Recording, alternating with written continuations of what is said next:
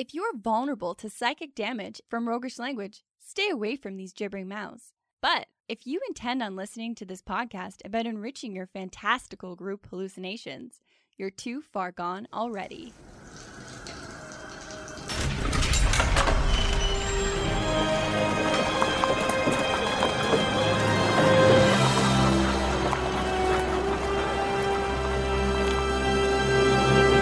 Your next game is going to be undeniably connecting, and here's why. In this episode, we're finding answers to how can we develop stronger relationships between our character and each other member of the party. And how easy could it really be to develop a dynamic between two characters right off the bat? And what mechanic could we adjust a little bit to encourage teamwork? Welcome to the Hook and Chance podcast. I'm Jordan. And I'm his brother Travis. We're just going to we're just going to add a little tiny tweak, just a little bit. I really don't like mangling the rules for my own satisfaction too much. Because when I go down that trail, it goes very wide and deep. well, Jordan sat down and he thinks that he's come up with a simple approach that anyone can do with another player at the table that simply and effortlessly creates a dynamic between characters that they can play off of one another and kind of help avoid like shitty character dynamics. So I'm interested to see if he's right. You doubt me? Yes, I do. It's just that brotherly thing is that we want to make sure. I, I always want to just see if I can jab you one way or another. well, we've all seen those players that just come together seamlessly. Everyone's wondering why their characters are just bouncing off of each other so well. And this episode is kind of building on the last one, and they're both answering the question of why. Yeah. The alternative, of course, is, and again, Jordan and I have seen this a lot, and I'm sure you have too, which is players at the table that have been adventuring together for years, but they don't really interact with one another outside of having fought a couple of demons together. Like, this is the equivalent of a heist party that's going to backstab each other because nobody really gives a shit versus the Lord of the Rings and a fellowship of adventurers. They don't feel connected. They don't feel like they care about one another or have a dynamic necessarily. Yeah. A satisfying adventuring party has every character giving a shit about every other character. In one way or another. And I'm sure you've probably seen this before as well, but have you ever had a companion in the party just wordlessly die where the entire party just moved on. They were like, well, that person's down. Take what's in their backpack and uh, let's keep moving. Loot their ass and off we go.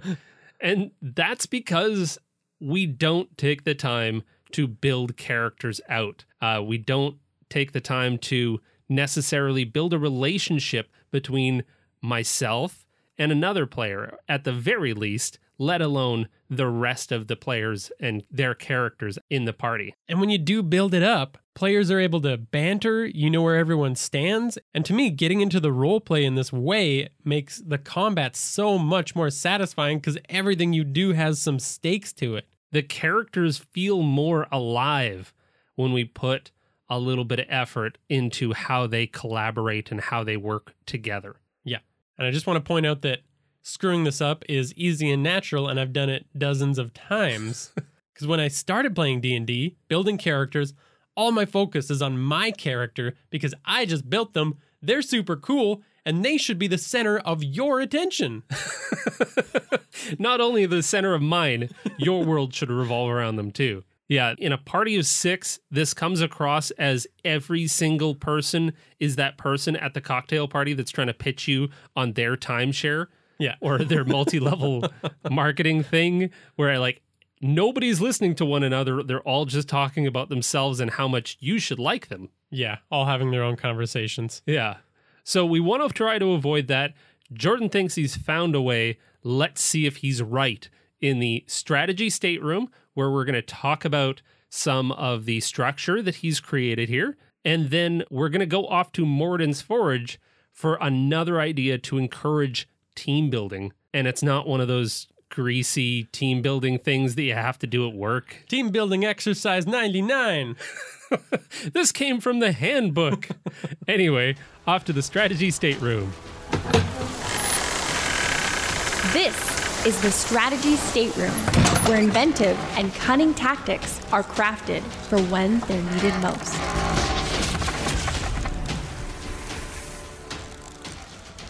All right, Travis, it's not that complicated.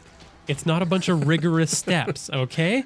How many steps? It- Three. okay, I was going to say it better be three or under, but Yeah, I did it. So you're sitting there with your character and you're trying to figure out how they interact with one other character. The first step is determine your relationship role with that character. The second step is establishing the dynamics within that role. And the third step is creating some conflict and some harmony. Hmm.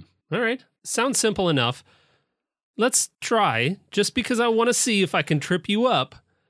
Let's try and use actual characters as we go through this. Ah, yes, the lifeblood of dungeons and Your dragons. system gets a trial by fire. Absolutely. So let's use the characters that we most recently played. All right, so you were a goblin? Yes, I was playing Gadarm, a goblin druid slash healer who became obsessed with spores and didn't fit in at home, so he left to make his own way in the world. All right, and I played Buddy, a retired farmer who had a simple life, but his grandkids found a crystal that turned him into a sorcerer. As you do. So he had to come out of retirement to provide for his struggling family with his new powers, but he really just wanted to hang out retired. So, following our own system, we've applied traits to these characters. Yes. And to be honest, we had to create these characters. We've only played these characters once. I've played Gadarm maybe three times, like for three full sessions. So these are brand new characters to us. We played them because we needed characters last minute when we had a, a random session where the GM Tim joined us. Travis, you're right. These characters are fresh off the dome. And here's what I came up with for the traits focused, fastidious, instructive, dishonest, and cantankerous. All right. Uh, well, I created a few for mine. Courageous. He's a courageous little goblin. Uh, he's very decisive. He's uninhibited, unpolished, and very hedonistic. Excellent. All right, so if we start with what we talked about in our last episode, which is figuring out the tropes that they fall into, when you've just got two to start with, we talked about the teams of two tropes. So, what if we did the action duo for this one? Because as a refresher, the action hero is usually physically impressive, confident, performs incredible feats, and that action survivor is physically unimpressive, more agile, avoids danger rather than confronting it. Okay, so that would make your farmer the action hero and me the action survivor? Well, I think your confident little goblin would fall better into that role of action hero. Okay, so we're kind of turning it on its head a little bit. He's not physically impressive. Well, I don't know, maybe he could be. yeah, stout little. He's definitely confident. He has that. Yeah. And he performs incredible feats. Okay. And uninhibited, so he kind of just like does his own thing. All right. Yeah, I like it. Whereas Buddy is, you know, he's an older guy. He's not really up to his uh, old farmer strength. He wants to avoid danger. That's right, because he's kind of a reluctant adventurer. Like he doesn't want to be out there adventuring. He'd Right. rather be farming. he was retired, but his family said, well, we need the extra money, so use your sorcerer powers to get out there. Eh, which he gained late in life. Yeah. So strange. But, yeah. But he's going to be the one that's always trying to pull Ged back from the foolish things that he does. so an example of the action duo is Woody and Buzz from Toy Story, but what you're suggesting would make Gadarm Buzz. Yeah, he's the buzz of the duo. It's a little bit detached, a little goes wild, for it. goes for it, has more confidence than he really should. Yeah. Okay. Yeah, I, c- I can definitely do that. But he's the one that's just trying to keep everyone alive. Okay. So we've talked about all of this already. Yeah. So let's get on to this new system that you're proposing here. The new stuff. Keep listening, please. All right, so determining your relationship role is that first step, which is just really figuring out how you know each other. And I don't know how many times I just haven't even done this. But yeah, just a starting point. So it just comes from one single descriptor of the relationship. typically you're asked to create a character and then show up at the table with a character. You're not asked to create two characters or figure out character relationships before jumping into a game. Totally. And I think this is one of the superpowers of the session zero before you get real deep into your own character's history and story. This can be worked into that session zero, I think, effortlessly. Yeah. So you're simply suggesting like just figure out what like what are some of the examples of this relationship role? Well, there's surprisingly few. So the categories are family, friends, rivals, romantic, and shared space. Okay. So family is just there's some interesting things that come to mind right away as soon as you define that relationship. So let's say it's a parent-child relationship. You kind of know where to take that based on that alone. Have you ever played in a game where somebody at the table is somebody else's parent? I guess we have, uh, haven't we? Who was it? Well, we had a, a player in our game who played a 10 year old. Oh yeah, true. And kind of another player at the table became their adoptive parent yeah, that's right. and tried to like overparent them. And this kid was not having any of it. And then another character stepped in to be the contrast to that parenting style to be the loose do whatever you want kind that dynamic worked really well You had the two conflicting parental figures, and that was pretty funny.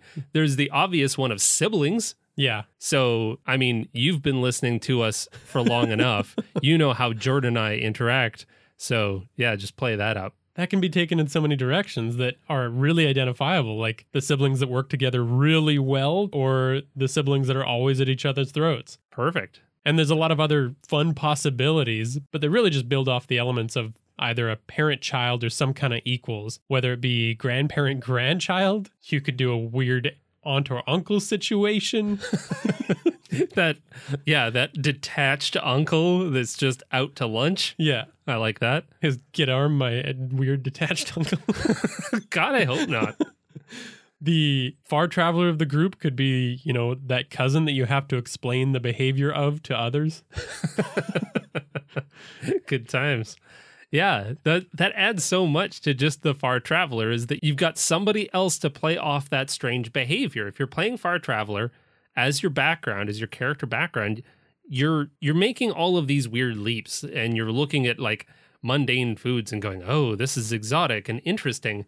And just to have somebody else there to back up some of these ideas and role play, they're going to land so much better yeah when you've got a collaborator that's going to work with you on that kind of stuff. and be interested in explaining that to the world Yeah. It's going to be fun. Okay, so the next one is Friends, which, I mean, it's pretty easy to imagine this one, and there's all kinds of directions you can take it. But to get into some weirder territory, you could always consider frenemies. That's fun. That's great. I love a good frenemy relationship. I have a few of them. Maybe even, uh, you know, an imaginary friend. Okay, wait, what? How exactly is one person going to play an imaginary friend? Great question. Moving on. Don't consider the mechanics. Not all of my ideas are gold, all right? All right. What else? You've got, uh, you had a couple more. Rivals. The most important to consider with this one is to have a reason for that rivalry. Did you compete for a goal at some point, a tournament? To put a bit of a twist on it, are you publicly rivals but actually friends? Ooh, that's interesting. I could get behind that. Yeah. Like even publicly to your party? You want them to think you're rivals? Yeah, like I immediately think of that episode of The Simpsons where the the two aliens came down, Kang and Kodos, Yeah. and they they were playing the two rival presidents, and they were Oh, like yeah. walking around holding the hands, and it's just like, wait, what? yeah. and you could play that up all the time. Yeah. Oh man, that leads right into the romantic. You could have frenemies that are actually romantic partners in the game. Yeah. Yeah. Totally. Like the Romeo and Juliet situation where there's a reason they shouldn't be together socially, but they're like, that'd be good. I love that idea. And don't forget the inverse where you're publicly friends but secretly rivals. Oh, interesting. Yeah. Yeah, you could definitely play that up too. Always like cursing at each other behind people's backs, but like, hey, pal. no, no. Trying to literally kill one another, like Yeah. constantly poisoning one another and like doing underhanded things, but like it never quite works out. Yeah. That could be a ton of fun. Throwing banana peels in front of cliffs. especially when like the characters hate each other and are trying to kill each other but the players know what's going on and it's it's a very different dynamic than say the rogue actually like backstabbing people in the group this carries the same level of entertainment but doesn't piss anybody off Yeah. because the two players are in on it together they're just playing it up for the lulls Yeah. Don't make this a one sided thing. Don't make the decision for another player at the table on their behalf. by the way i secretly hate you But one of the most interesting, I I think, is the shared space because you've got so much to build on from there. You can go in a friendship or rival direction from a place where you just knew each other. So, what I mean by that is like you could be an employer and an employee. Like you just have existed together and now you need to adventure. yeah there's some reason why you're still intrinsically tied to one another Yeah. And I think this kind of fits in with what we're kind of going for in this because I can't really see any of these other ones really applying to our two characters, Yeah. one who's a goblin and I think your character's a human, am I right? Yeah. So we could either start as friends or we could start as something like this. We did talk about how Godarm has left his home and needs somewhere to live, so I wonder if that's the, the it's kind of like a landlord tenant relationship. Yeah. Yeah, that could be good. Where Buddy was trying to make a little extra money before he left, so he put up some of the rundown structures on his property for rent, but nobody rented them. Yeah, because when somebody showed up to see the rental space and you pointed towards the doghouse, uh, they they saw through your little ruse. But Godarm is the only one who's like, "That looks great." yeah. nice digs. There's all kinds of those shared space relationships that you can pull on from real life. So, next, you want to establish your role dynamics.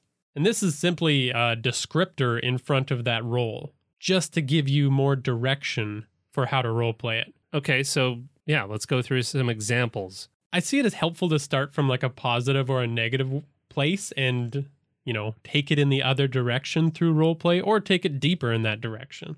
because again even as like the landlord tenant that we've established that could have a very positive best friendy kind of vibe. It could have a negative one. If we were playing cousins the same thing would apply like we were talking about with the siblings. Like you could be very competitive spiteful siblings or you could be really joyful siblings so i like that like just determine whether it's a positive or a negative descriptor Yeah. And just to spark your creativity, you could be loving, supportive, nurturing, motivating, mentoring. i like the mentoring like I, I, sorry to stop you i know you've got some more I've got 655 more. Okay, easy. We do not have the time. but I like the mentoring idea. So your character is a sorcerer. I wonder if Godarm realizes that sorcerer's powers are innate within them. I'm enjoying this idea. Okay, it's forming. Here it comes. Uh Godarm is paying Buddy to teach him more magic because his his magical ability is kind of innate as well. Like he's a he's a healer. He's a druid that's learned probably from like other goblins in his community, right? Well, yeah, and like it's not magical to him. He would just see like growing spores and using those to heal people Yeah. as like a, a normal He's a- natural thing. But he's wanting you to teach him magic. Is Buddy so underhanded that he would charge Godarm money because he doesn't really care about money and take the money for lessons on how to teach magic, even though your character can't either? Yeah, he's he lies a lot and his only goal is really to get enough money for his families to let him retire again. so, I like how selfish this character of yours is becoming. yeah. It's pretty good. even though he doesn't know how to cast his own magic very well. he's figuring it out as he goes, but he's also lying and making lessons about it. Very good. So, what are some of the other positive ones that you've got? Uh, it could be like a comforting and safe relationship, just reliable. It could be fun. I don't actually have 655. Okay, good. Well, we get the idea, Yeah. I think. You can have critical or competitive, neglectful or controlling. It can be really one sided. You could be super antagonistic with each other. You'd be codependent on each other. There's a lot of these that are kind of like jumping out at me for these two characters. I like the one sided. Like we've already determined that it's a little bit one sided. Yeah. Gedarm's just giving you money, and that's the only reason you probably are keeping this disgusting goblin hanging around. Yeah, he's useful in certain situations, and I can we can split the loot, and then I take his loot. just slowly get the rest of the money out of him. yeah, That's very good. Finding every which way that he can possibly charge Gedarm for things like rations. He's overcharging him for stuff to eat, Yeah. stuff to drink. If you want to walk within ten feet of me as we travel, then that's a that's a surcharge. And Ged, I'm just like, this is the way the world works. I love this. This is so good. But I can see my character also being like secretly nice, like he puts on a very grumpy face, but you know, when Ged needs stuff, Yeah. he makes sure he has it. Well, you wouldn't want your cash cow to go away. Yeah. well, this is very good. I like this. So, yeah, determining those positive or negative kind of descriptors of that relationship is a great next step. What's your final one? You said uh, conflict and harmony. Yeah. So for this one, you just want to think about what do the characters share and what do they conflict on? And this can be just about anything, but some good jumping off points are like, what strengths do they share that they kind of respect each other for? Okay, nothing's really tweaking in my head yet. Weaknesses, Okay, fears that's not bad. could be something there for our characters, beliefs or values. I mean, that's, I think that's going to be something that they conflict on maybe really powerfully that we can play up. Yeah. like what what does Ged believe about how the world works in the afterlife versus what Buddy does? I I definitely think that's the that's the conflicting point. Just because Ged is is a spores druid, so he's all about like natural decay and things like that. And if your farmer salt of the earth kind of guy is maybe a little bit religious in some way, Maybe even kind of like materialistic. This journey for him is all about getting enough money for him to just support his family. Oh, of course, yeah. And then Gedarm is a lot more uh, detached, non-materialistic. Focused on what he can get right from the earth rather than hedonistic as we've established so that's that's pretty good i like that And actually, that could almost be a different point that they are on the same side of is my character is a farmer. He recognizes the need for money and all of that, but he also does have some respect for what the earth can give. ah all right So they could have little moments of harmonious Yeah. content i And- like that and as you cast your druid spells, sometimes I could even, you know, be like, okay, I get him a little bit more. Yeah. Not just a little. so we've got a place that we can grow as Yeah. characters Some other prompts for you are morality, motivations, secrets. That's always a really powerful thing to figure out if they share. yeah your character could have certain expectations of what the party is there to do and what i really like about that is that let's say you're creating a character often trying to drive the story in a particular direction is really hard as one. But what if you joined forces as two? Yeah. We have got to defeat this tyrant or something like that. Even when somebody else in the party decides that they want to try and go a different direction, your two characters are harmonious in the desire for a particular goal. Yeah. And as a DM for these two characters, you can focus on the thing that they share and then introduce an antagonist that is working against nature. Yeah. So it gives a lot. And this is why you should definitely share this information if you use it with your DM and let Jordan and I know how it helped. Absolutely. I've got a few other questions here that you don't have to answer these all up front necessarily, but I think it's just kind of helpful to give the characters a more human perspective as you play. With things like, what of theirs are you jealous of? Whether it be an ability or an item or something. Yeah. What do you turn to them for advice about? Interesting. Yeah. Am I going to actually ask you about some herbalist stuff once in a while? I could very easily see Ged sheepishly asking how to behave in certain social situations. Yeah, that'd be really good. What do you respect about them?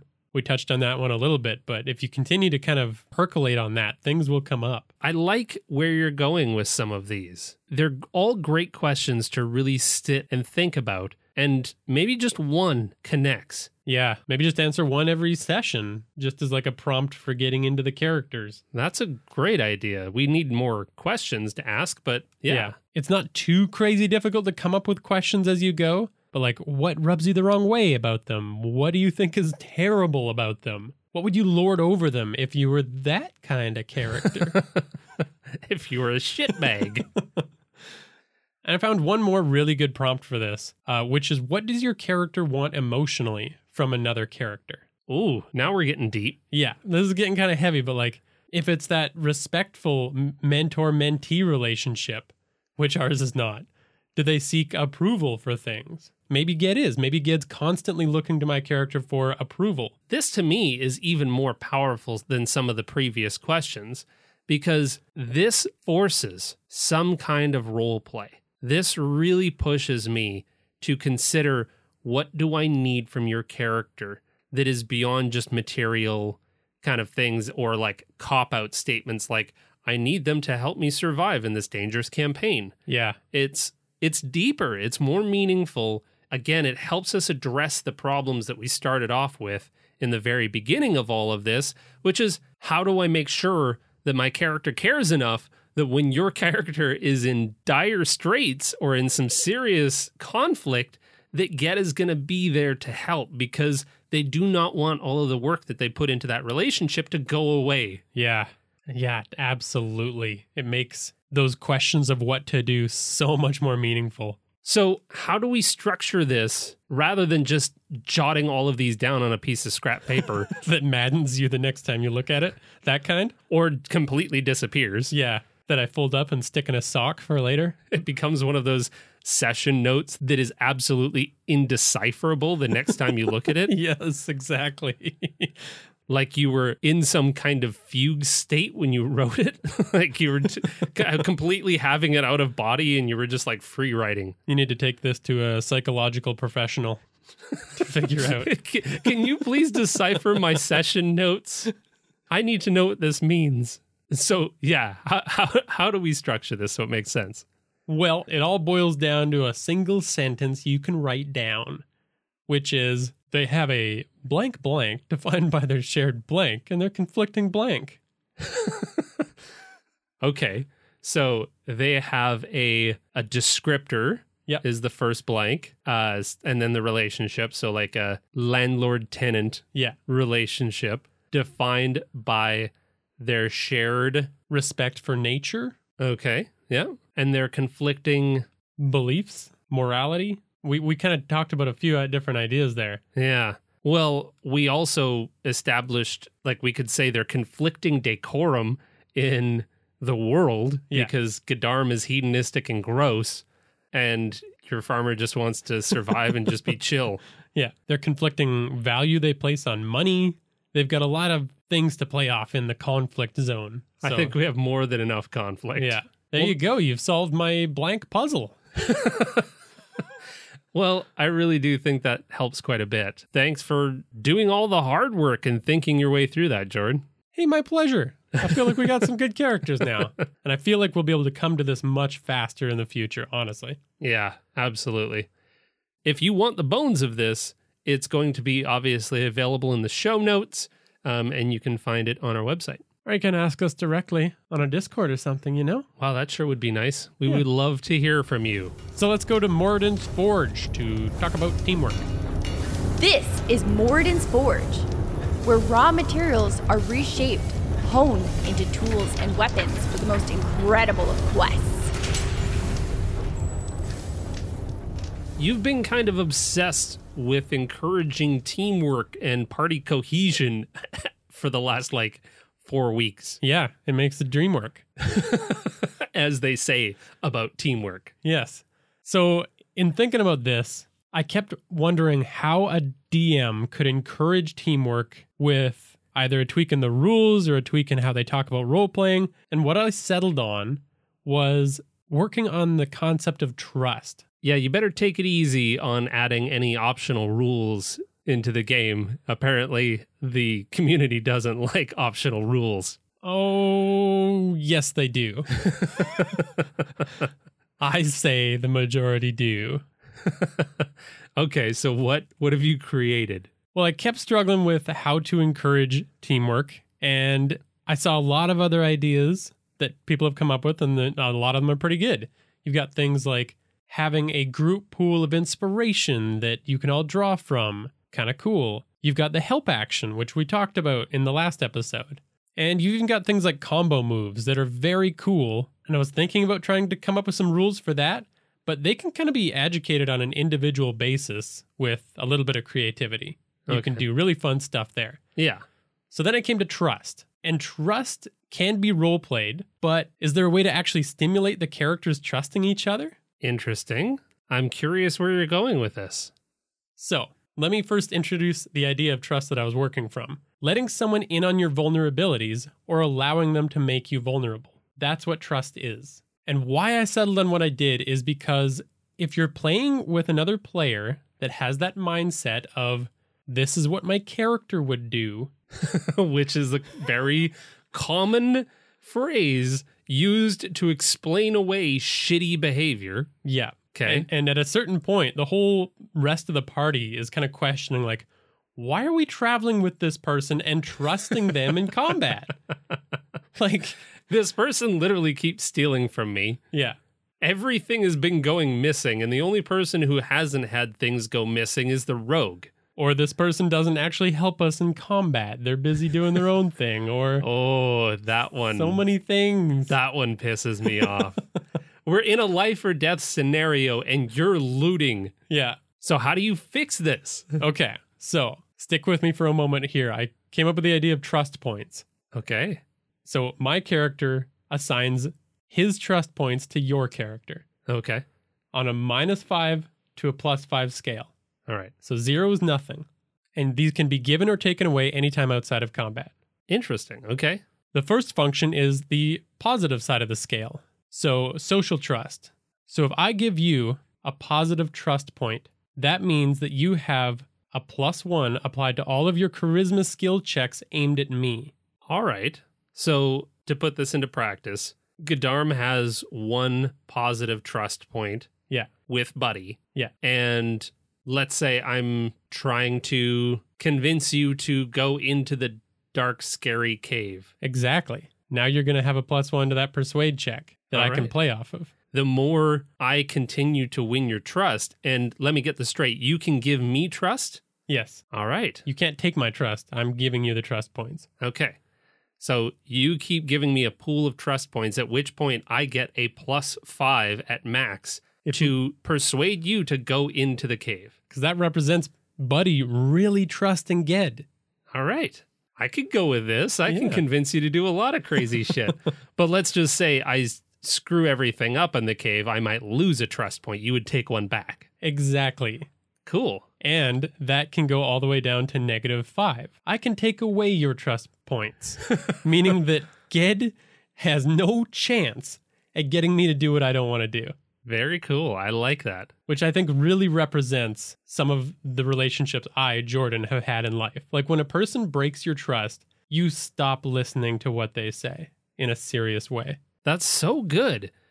And I think part of it is that, you know, for the longest time, we really haven't had any reason to use, say, charisma based checks like persuasion or intimidation on another member of the party. But some people still try to, and sometimes they even get away with it. So this allows us to do that and actually have it be something that kind of almost transcends the game. Like you're coming out of it to where you're like, hey, I trust how you're role playing your character. I'm going to give you these trust points to influence my character when the time comes. Yeah, absolutely. That's really neat. So the second function happens in combat situations. So the idea of this one is when we're in combat, when Ged really needs help in a situation, but we're both totally wrapped up in the combat. Ged can take advantage on an attack roll that he's making. So the narrative description of this is Ged and Buddy are in combat together and they're both totally focused. Ged gets into a tough spot and he needs to get advantage on whatever he's doing in that situation. So he calls Buddy for aid, and Buddy sacrifices the attention that he's focusing on an enemy to focus on what Ged's doing. Okay. Follow so far? Yep. Yep. Similar to the help action. Yeah. Thematically, it's similar to the help action. Okay. But how this actually plays out is on that turn, Ged can take advantage on an attack roll or impose disadvantage on a saving throw if it's that type of ability. On that same turn, enemies take advantage against Buddy because Buddy's sacrificing his attention to pay attention to Ged. That's quite a sacrifice. Yeah, that's trust. That's Buddy trusting Ged so much that when Ged says help, I turn and help because I know that Ged wouldn't put me in more risk than I needed to be in. So, how does that then differ from, say, using the help action? Because what you're describing puts your character at a disadvantage whenever I need advantage. So, you could just use the help action. I could, but that means that I have to wait for my turn and I have to take my action to help you. This is an instant thing where Ged just decides to use a help point of mine to get advantage, and whoever attacks me next gets advantage. And you don't sacrifice any of your turn. Yeah, exactly. Got it. Okay. All right. Interesting. And I actually burn that trust point Yeah, in doing so. yeah. Kind of a long rest situation. So, yeah. Or a re earn.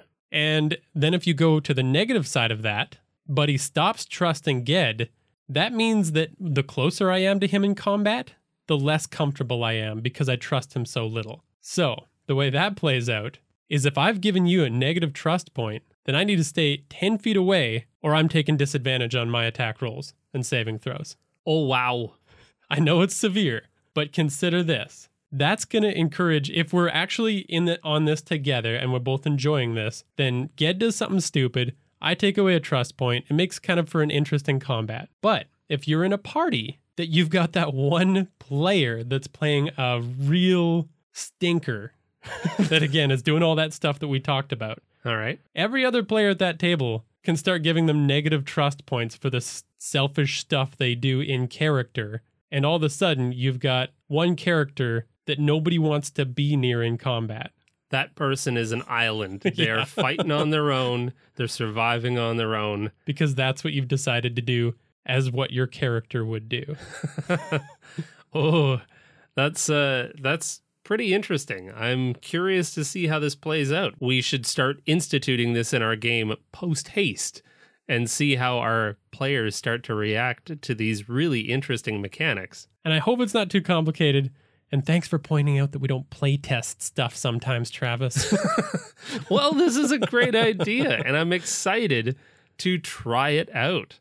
Um, of course, we'll we'll build this into some kind of mechanic uh, page that you can print off to reference um, once we're once we get a chance to really dive into this. But I don't I don't really see a negative. This is like a a separate rule set to everything else.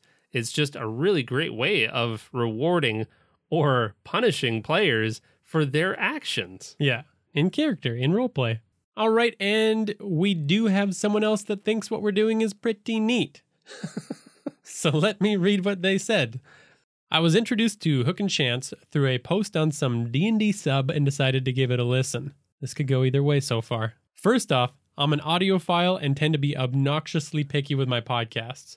If a pod has interference or plosives or subpar editing, I generally back away. Still could go either way. oh boy, I'm waiting. This pod is professional grade. Yay, we we did it. Yay! The content, the presentation, the succinctness, it's all just so good. Stop. Somehow you know exactly what I, and I think a large portion of the community, wanted slash needed in an informative D&D podcast. It's so approachable and I think it fits perfectly in a content gap we didn't know existed. I appreciate the effort and impatiently look forward to more. From Tominator 10. Well, thank you very much, Tominator. I'm going to resist the urge to add a whole bunch of plosives right now. I wonder if there's just a plosive cast out there. I wonder what kind of weird self-destructive bent I have in me whenever we Yeah. get nice compliments. I'm just like, well, I'll show you. We're not that good. Well, thank you. It it is very nice. Uh, of course, we do struggle taking all of the wonderful compliments um, because you know we're just trying to put on as good a show as we can and to be as helpful to the community as we can. But honestly, all of this feedback it helps so much. Imposter syndrome certainly does crop up frequently. And thank you for showing up for each one of these episodes. it's so wonderful. It's so cool to keep building a community and to see it continue to grow. And thank you for sticking with us every episode because the more you get involved, the more excited we get. And the more we can learn from you, the better our games become as well. So keep reaching out to us. We want to be a part of your games and your world that you're creating with your friends. Thanks to Tabletop Audio for the sound effects you heard. You can follow us at Hook and Chance on Twitter, Facebook, Instagram, and Reddit. You can join our little community of players and DMs by joining our Discord. Thanks, Thanks for, for listening, listening, and and keep your timeshare to yourself. But I want two weeks in the off season in Mexico. Not worth it.